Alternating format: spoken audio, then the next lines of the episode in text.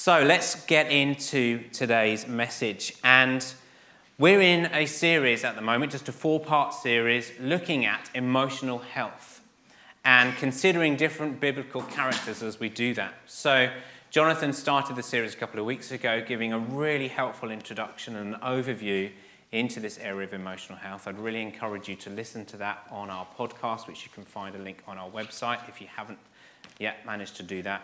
Then last week, the, the guy who leads Trinity Church was here, Duncan, and he spoke really helpfully, looking at Elijah, talking about anxiety uh, and stress and, and how we can deal with that.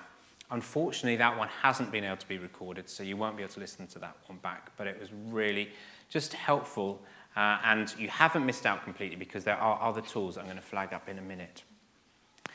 I think the aim of why we're trying to do this is we're very aware, looking at emotional health, that God has created us as joined up beings. We're not just physical, we're not just spiritual, but we're emotional and mental, and every aspect interacts with one another. And the state of our emotional health has a huge impact on our whole lives. And the Bible has much to say about it. So, the reason why we're doing this series is we want to help all of us walk into greater freedom in our lives, to be healthier emotionally, and just to give permission to be able to talk about these things. Because so often, I think, in, sadly, in church life, and maybe just in society generally, we're not necessarily given permission to talk and to process some of the things that we face in life. So, really, by doing this series, we're saying, look, you have permission. Please do talk. If you feel there's things going on in your lives that you just are struggling with, let's not bottle things up. Let's talk. And I think this series very much is just the start of a conversation for many of us. And there's so many more places, you might feel ah, that's just touching the surface. And, and realistically, that is all we can do in the short bits of time we have from the front on a Sunday. But it might be an area you feel really interested in, want to find out more. And there's masses of resources out there. I know because most of my reading in the last two years or so has been around emotional and mental health. And I'm going to make no apologies, now. I'm going to flag up some really helpful books on this topic. Okay, we've got the big images coming up there so you can see them as well. So, one that was mentioned a couple of weeks ago was this book called The Emotional Healthy, Emotionally Healthy Church by a guy called Peter Scazzero. Really, really helpful, just goes through working out and helping us to unpack emotions and express them in a biblical way. So, really, really helpful. It even comes with a workbook that you can buy as well if you so wish. I'm going to be quoting from him a little bit later because he has a chapter on the topic we're particularly focusing on today. So that's one. Another one that um, Duncan mentioned last week was The Ruthless Elimination of Hurry um, by John Mark Comer. Really, really good. As he said, he hadn't actually got time to read it, um, but there we go. I have read it and I can thoroughly, rec- thoroughly recommend it. The great news is for anyone who, who struggles with reading, it looks like a really fat book. But if you, if you can see, there's loads of spaces between each line, and it's quite big font, so it doesn't actually take very long to read at all. Really, really helpful. Thoroughly recommend that one. Then, um, the most recent book I've read actually is by Krish Kandiah, How Did I Get Here? Uh, really good, just looking at, well, you know, there's drift happens in our lives with different things going on, and we can end up in a place where we didn't imagine we'd be, and where's God in all this? So it's helpful kind of linking that up and joining that up. Uh, one that I've mentioned before, whole series of books by Patrick Regan. Uh, this one's called Bouncing Forward, which is his most recent one, looking at kind of when we face knocks and difficulties in life, what do we do about it? God has a good, a good plan that can lead us forward. So, very, very useful and helpful book.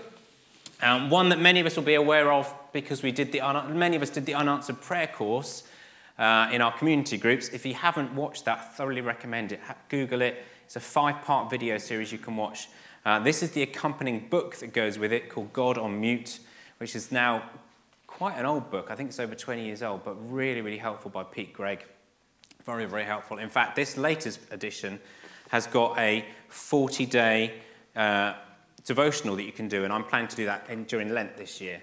Um, so I'm not going to offer to lend that one to anyone because I'll want to do that myself. But any of these, if anyone wants to borrow them, you are very, very welcome.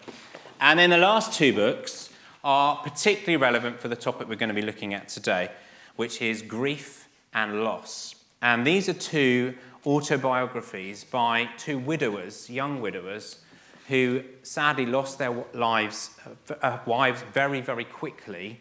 So, one is a guy called Danny Gokey. I'm not sure how many of you have heard of him. He's an American Christian singer who appeared on American Idol. Um, and yeah, his wife died very suddenly. So, it's his book as he processes that called Hope in Front of Me uh, Find Purpose in Your Darkest Moments very, very honest and raw as he processes grief. And this other one by a British guy, Simon Thomas, who many of you will know if you're of a certain age, he was a Blue Peter presenter, but he's also more recently been presenting uh, Sky Sports football. Um, and he, again, lost his wife tragically, very quickly, actually. And um, it's him being really, really raw and open about how he processed things. So, thoroughly recommend. Lots and lots of book resources there anyone is very welcome to borrow them. Okay, actually, I need one of those in a minute, so. All right, so just over seven years ago, we said goodbye to my dad. He died after uh, being diagnosed with pancreatic cancer. He was diagnosed in beginning of October, and he died Christmas Eve, 2014. It was a very, very fast process and as you can imagine, we experience all sorts of emotions. I experienced all sorts of emotions and feelings. Anger that he's just been taken so quickly, denial. He can't possibly have gone. He's going to turn up. He's going to walk back through the door again. Fear. What's it going to be like now without dad around? Disappointment. There was so much more I would have loved to have done with him. All these emotions raging. One of the most traumatic losses I have faced so far in my life. Not the only loss, and I'm sure there's many of us in this room that have faced all sorts of loss and are facing all sorts of loss, particularly on the back of going through this two year period now of the COVID pandemic being around grief, loss, bereavement, so many of us are feeling it.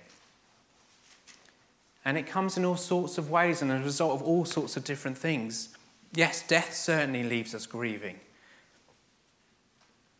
But it might also be after being experiencing abuse. There's that sense of a loss. Or a, a relationship catastrophically coming apart through a divorce or separation. There's all those really traumatic events that happen because that's what happens in life.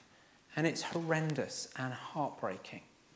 But there's also other losses that happen. Maybe it's a you know, loss of job. Maybe it's a, just a drifting apart as people move to different places. That sense of the relationship's now lost.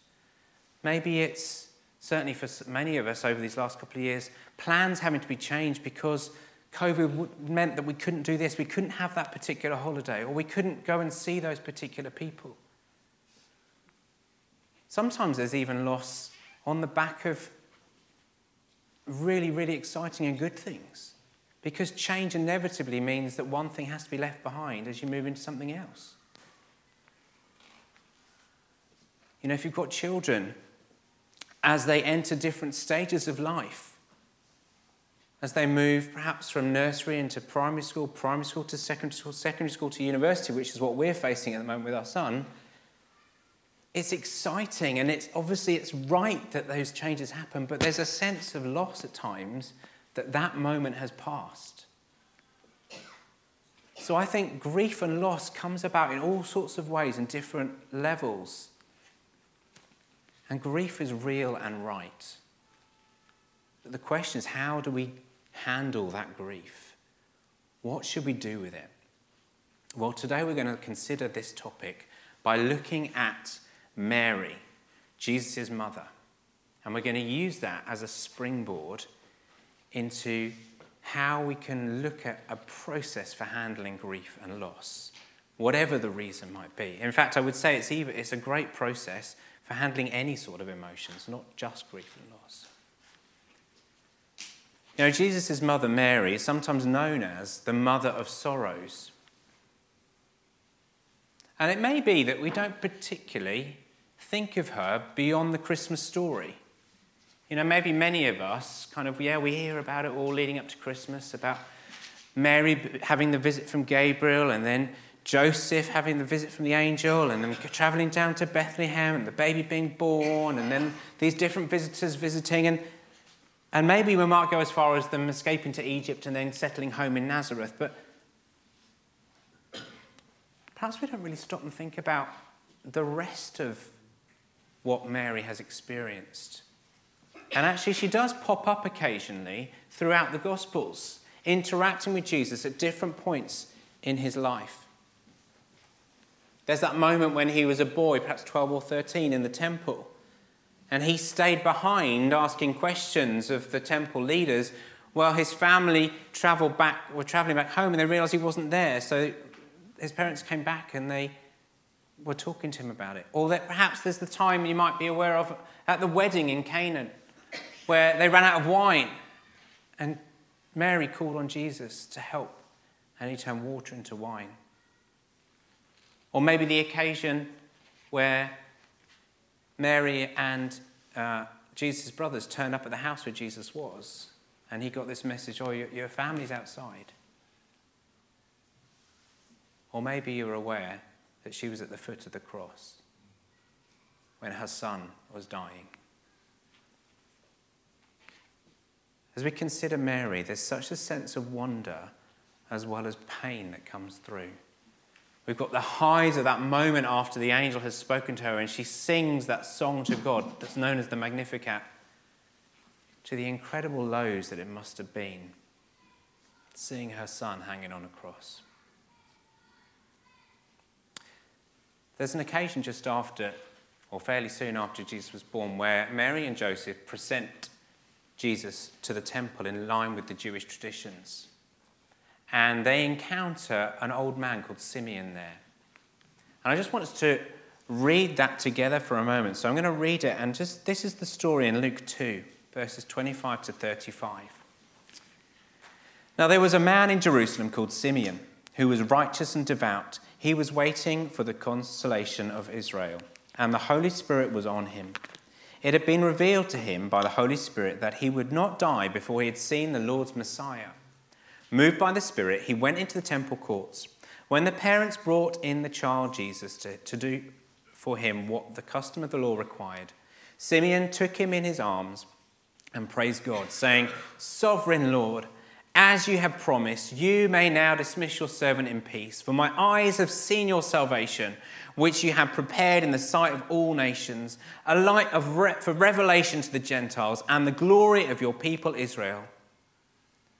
The child's father and mother marveled at what was said about him. Can you imagine being Mary and Joseph at that point? They've turned up to dedicate their son in the traditions of the law, and then this man brings this incredible prophecy about what Jesus is going to achieve. And this is on the back of what Mary and Joseph already heard directly from the angel. They must have been buzzing. No wonder it says they marveled at what was said about him. But it goes on. Then Simeon blessed them and said to Mary, his mother, this child is destined to cause the falling and rising of many in Israel, and to be a sign that will be spoken against, so that the thoughts of many hearts will be revealed. Pretty good, amazing stuff. Oh, but wait. And a sword will pierce your own soul too. Wow. So, right in there, in that early moments, yes, Jesus is going to be this incredible Savior who we still hear about today and love and worship. He is our wonderful Saviour. But they're told a sword would pierce your soul, your soul. Wow. How would you react to that? They must have been wondering, what does this mean? They could, Mary could only guess at that time what it would mean. You know, we know looking back what it means. That moment 30 odd years later when he's hanging on a cross. In fact, Jesus, we know from the Gospels, says that his sword pierced his side. So you can imagine as the sword is physically piercing Jesus' side on the cross, Mary's soul is being pierced. You can imagine through this 30 year period, Mary watching and looking on, having those words ringing in her head that yes, her son was going to be the mighty Saviour of the Jewish nation and flowing out to the Gentiles, to all of us. But this kind of warning that something was going to happen as well, that was going to be hard. And we hear it, don't we, in John 19, verses 25 to 27. Near the cross of Jesus stood his mother, his mother's sister, Mary, the wife of Clopas, and Mary Magdalene. When Jesus saw his mother there and the disciple whom he loved standing nearby, he said to her, Woman, here is your son and to the disciple, Here is your mother. From that time on, this disciple took her into his home. There it is, that moment when the sword pierces her soul. But isn't it amazing? Even in that moment, God's care of Mary. Even in that moment where Jesus is hanging on a cross, he looks down at Mary and he looks at the disciple John and He arranges care and support for her. God doesn't leave her in that moment of pain, He provides and helps her. And we know Jesus rose again. And so Mary would get to be with him again and see Jesus. Although then fairly shortly afterwards he was taken up into heaven. So then another lost moment. But in that moment on Good Friday, what might she have done in her grieving? What, where might she have turned? Well, we know that she was someone who knew Scripture. You know, the Bible doesn't give a very much detail at all, other than what you've just heard there. She was there at the foot of the cross. But we know she was a woman who was faithful to God and she knew Scripture. So she almost certainly looked to him in this moment, in the crying out, in the pain. As that sword pierced her soul, it's almost certainly that she looked to God, looked to Scriptures, and especially to the Psalms. I'm sure, no doubt, she also turned to family and friends as well. The Psalms show us a process, and I want to just look at that process right now of how biblically we can handle grief and loss. And very simply, there's three steps. Well, it's got to be, it's a preach, isn't it? We so often have three points. So here they are be honest, express, and decide. So, first of all, if we're feeling and experiencing grief and loss, the first thing is to be honest. Honest to ourselves. Acknowledge that we actually are feeling that. You know, so often when we go through a period of grief and loss, there is that inevitable denial, pushing it aside. But it doesn't go away.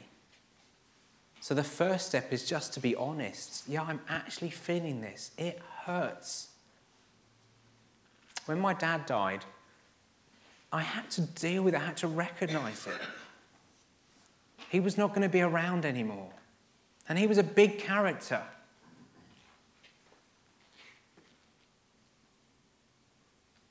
We had to get used to that. In fact, you know, seven years on, we're still getting used to that as a family, as I'm sure many of you are who've lost loved ones.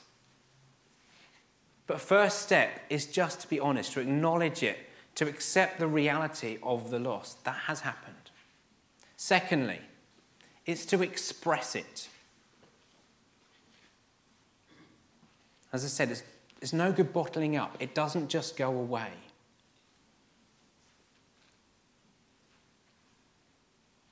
There's a biblical idea of called lamenting.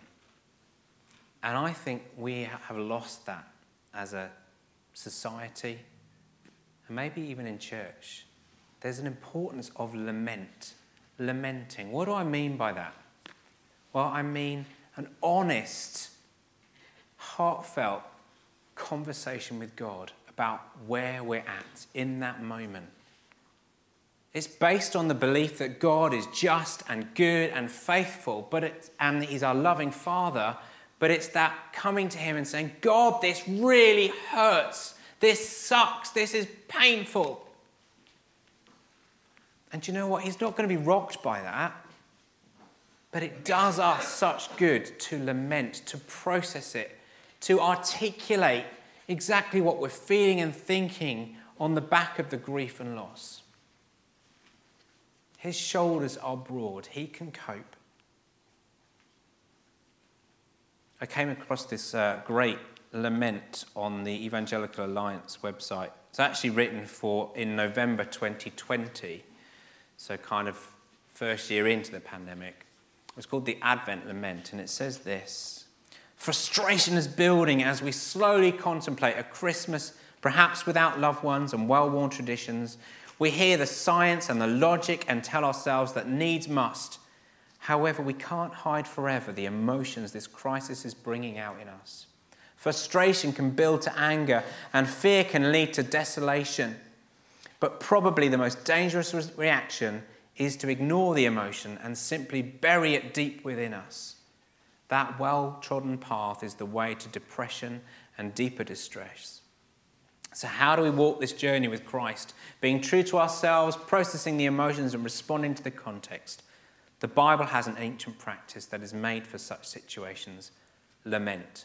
Lament expresses our frustrations, fears, anger, and disappointment to God in prayer. So we join with the psalmist and cry out in troubled times, being honest and direct, complaining and, and railing against the situation. To, to, to lament is to ask questions, even of God, to shout out, to shake with frustration, and then to pray, to intercede for others, for our places, for family, and ourselves.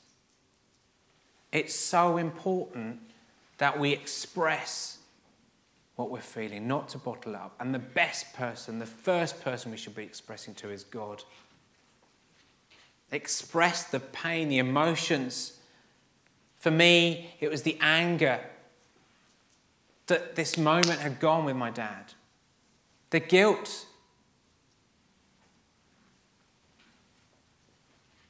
the sadness, the disappointment. It's so important that we don't skip this part. You know, as good Christians, what is that term anyway? But so often we think, oh, well, I just need to, need to just trust in God. I just need to declare He's good. Yet there's a time for that, and we're coming to that. But unless we take time to be honest with ourselves and express to God where we're at, we're not going to know that freedom and that healing that He wants. Let's get real with God in those moments. Psalm 31, 9 and 10 says, Be merciful to me, Lord, for I am in distress. My eyes grow weak with sorrow, my soul and body with grief. My life is consumed by anguish and my years by groaning. My strength fails because of my affliction and my bones grow weak. When did you last get like that with God? Because the psalmists do. We can use them to help us. If we're feeling a little bit wary of that approach, we can use them to help us. You know, if grief threatens to overwhelm you or me, what about try saying this? My soul is weary with sorrow. Strengthen me according to your word. That's Psalm 119, verse 28. And the wonderful thing is, when we come to Father God, we're met with compassion and love. You know, Jesus himself was known as a man of sorrows and acquainted with grief. That's how he was described in Isaiah. We're not coming to some distant God who has no empathy of this. But Jesus himself walked this earth and he knew what it was to grieve. We know he, he wept when his friend Lazarus died. And although he was going to raise him back to life, he wept in the moment because of the hurt and the pain, particularly what he could see happening to those around like Mary and Martha. So we need to express, we need to get real with God, use the Psalms to help. And I'd also encourage talk with others. You're not alone, as Duncan said last week. We're not alone. Doesn't mean that we have to talk to everyone we meet, but we should all feel there's two or three people in this church or close family and friends that we can talk to. Again, for me, around my dad dying, that was so important to be able to talk to God, but also to talk to trusted family and friends about what was going on. Knowing they'd just be standing there with me, just listening. There's a note for all of us. Actually, we need to be ready to take on that role for those people around us who we know are grieving. We need to be ready to listen, not turning away from those who. Because sometimes I think there can be an awkwardness. Well, what can we say? What can we do? I don't, what if I get it wrong? Well, do you know what? People who are really grieving, they just want to know that they're loved and cared for. You know, Job is someone who went through such difficult times, and he had some friends that gathered around him.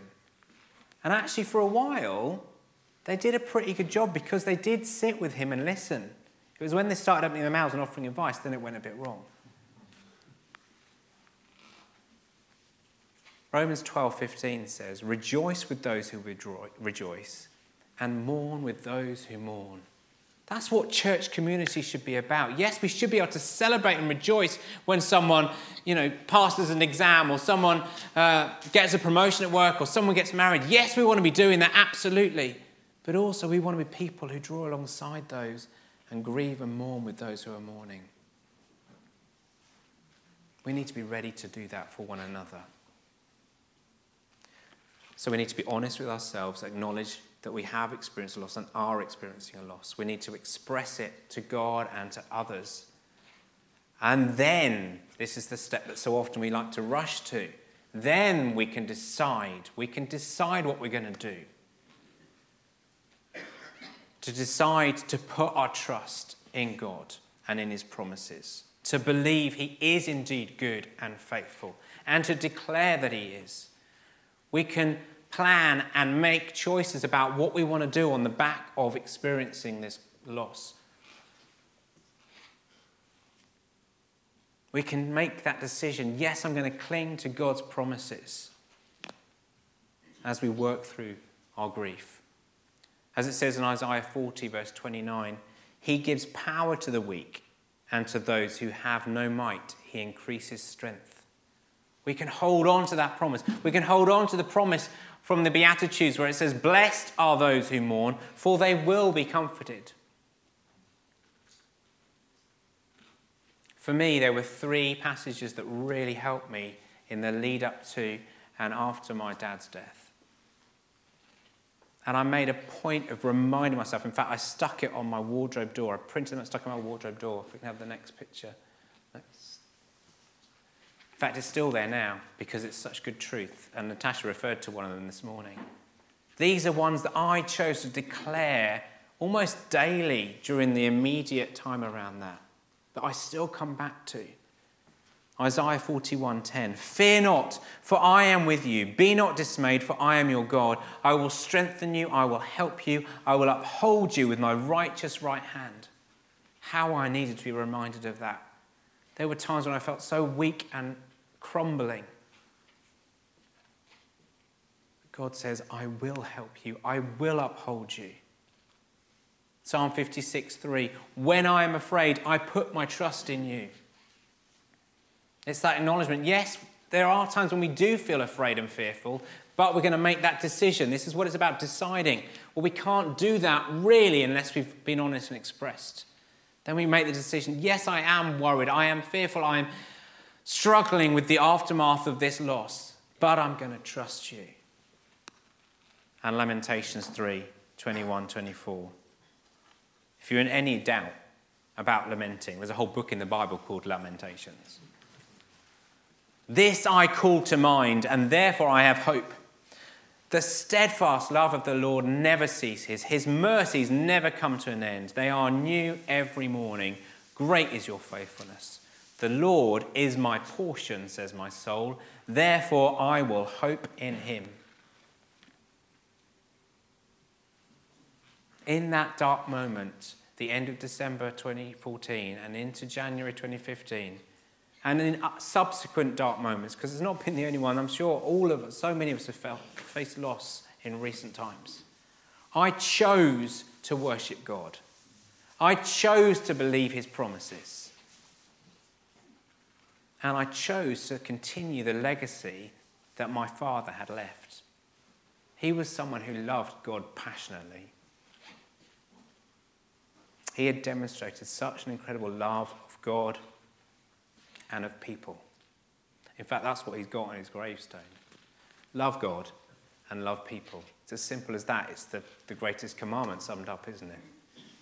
And I felt at his funeral that commissioning, the mantle being passed on to me. This is what your dad did, this is what you are to do. I made that decision that God wanted to use what had been painful to help others. And isn't that what it says in 2 Corinthians 1? Praise be to the God and Father of our Lord Jesus Christ, the Father of compassion and the God of all comfort, who comforts us in all our troubles, so that we can comfort those in any trouble with the comfort we ourselves receive from God. That's just such a wonderful passage. God is the God of comfort. He's the one who initiates comfort in that pain and that struggle. He gives it to us, He meets us in our needs, helps us through so that we then are in an even better position, actually, to then comfort others because we've experienced the comfort in pain and difficulty. Doesn't that help shift our thinking in the loss and the moment? Actually, God doesn't want us to be in pain and hurt, but He can use it to then be a blessing to others. I promised you a quote from this book, so I'm going to promise, I'm going to keep that promise and read you just a little extract as we come towards the end here. So, this is from the chapter all about grief and loss in this book. In the fall of 1991, Jerry and Linda Sittser, along with his mother and their four children, ranging from ages two to eight, were driving in their minivan on a lonely stretch of highway in rural Idaho. They had been visiting a nearby Native American Indian reservation as a school project for their two oldest children. They seemed, as friends described them, like the $2 million family. They felt as if they were living on top of the world. Ten minutes into their drive home, Sittser noticed a car travelling toward them extremely fast.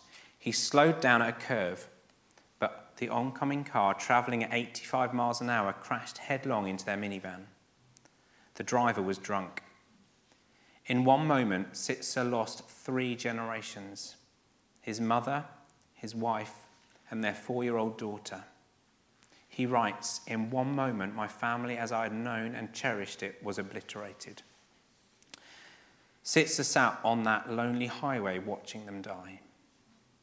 The driver of the other car was eventually declared not guilty and set free because it could not be proven beyond the shadow of a doubt at the trial that he, not his pregnant wife who had died in the accident, had been driving the car.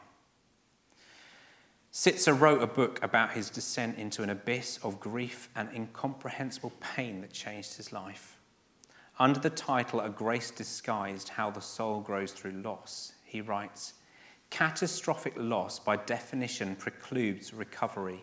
It will transform us or destroy us, but it will never leave us the same.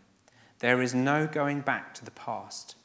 It is not therefore true that we become less through loss unless we allow the loss to make us less, grinding our soul down until there is nothing left. Loss can also make us more. I did not get over my loved ones Rather, I absorbed the loss into my life until it became part of who I am. Sorrow took up permanent residence in my soul and enlarged it. One learns the pain of others by suffering one's own pain, by turning inside oneself, by finding one's own soul. However painful, sorrow is good for the soul. The soul is elastic like a balloon, it can grow larger through suffering. As I said, this series, I think, is the start of a conversation, start of a discussion for many of us. And in this area of grief and loss, I'm aware that so many of us are grieving in different ways, whether it's a result of a catastrophic traumatic event in our lives or lots of smaller things, but they add up. Grief is real and right. It's important that we process it and we process it in a way that will then lead us into freedom and being emotionally healthy. So let's be honest with ourselves that we do experience loss, that we are feeling pain and hurt and anger and sadness and disappointment on the back of it. Let's express it to God and to trusted friends around us. And then let's decide to trust God and decide how we then go forward. Going on from here, if this is an area that is kind of life for you, if this is something that you want to know more about, as I said, there's, there's the books I flagged up. The unanswered prayer course is also fantastic. Even if you've watched it before, you could watch it again. There's some incredible interviews, including one from Simon Thomas on there. I'd encourage you to read some of those laments in the Psalms. Use them as a tool to articulate how you're feeling. Maybe on the back of reading those, you want to write your own lament to God.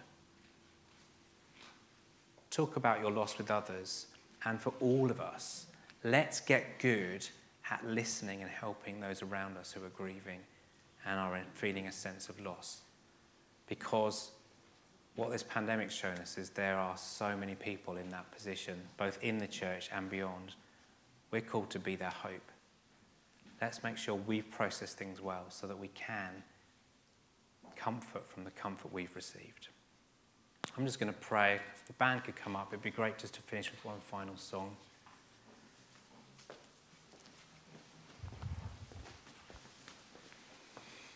Yeah. Yeah. Father, there's so many of us who are grieving. There are so many of us who are feeling a sense of loss Help us. Help us to process the pain.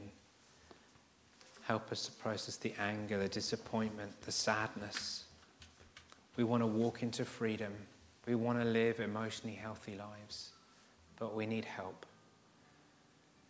So help us, Lord. Let us know the comfort that comes from the God of all comfort. And Lord, as we process our pain and grief, I pray that we would be changed, that our soul would be enlarged, so that we're even better placed to comfort those around us. Thank you, Lord. Amen.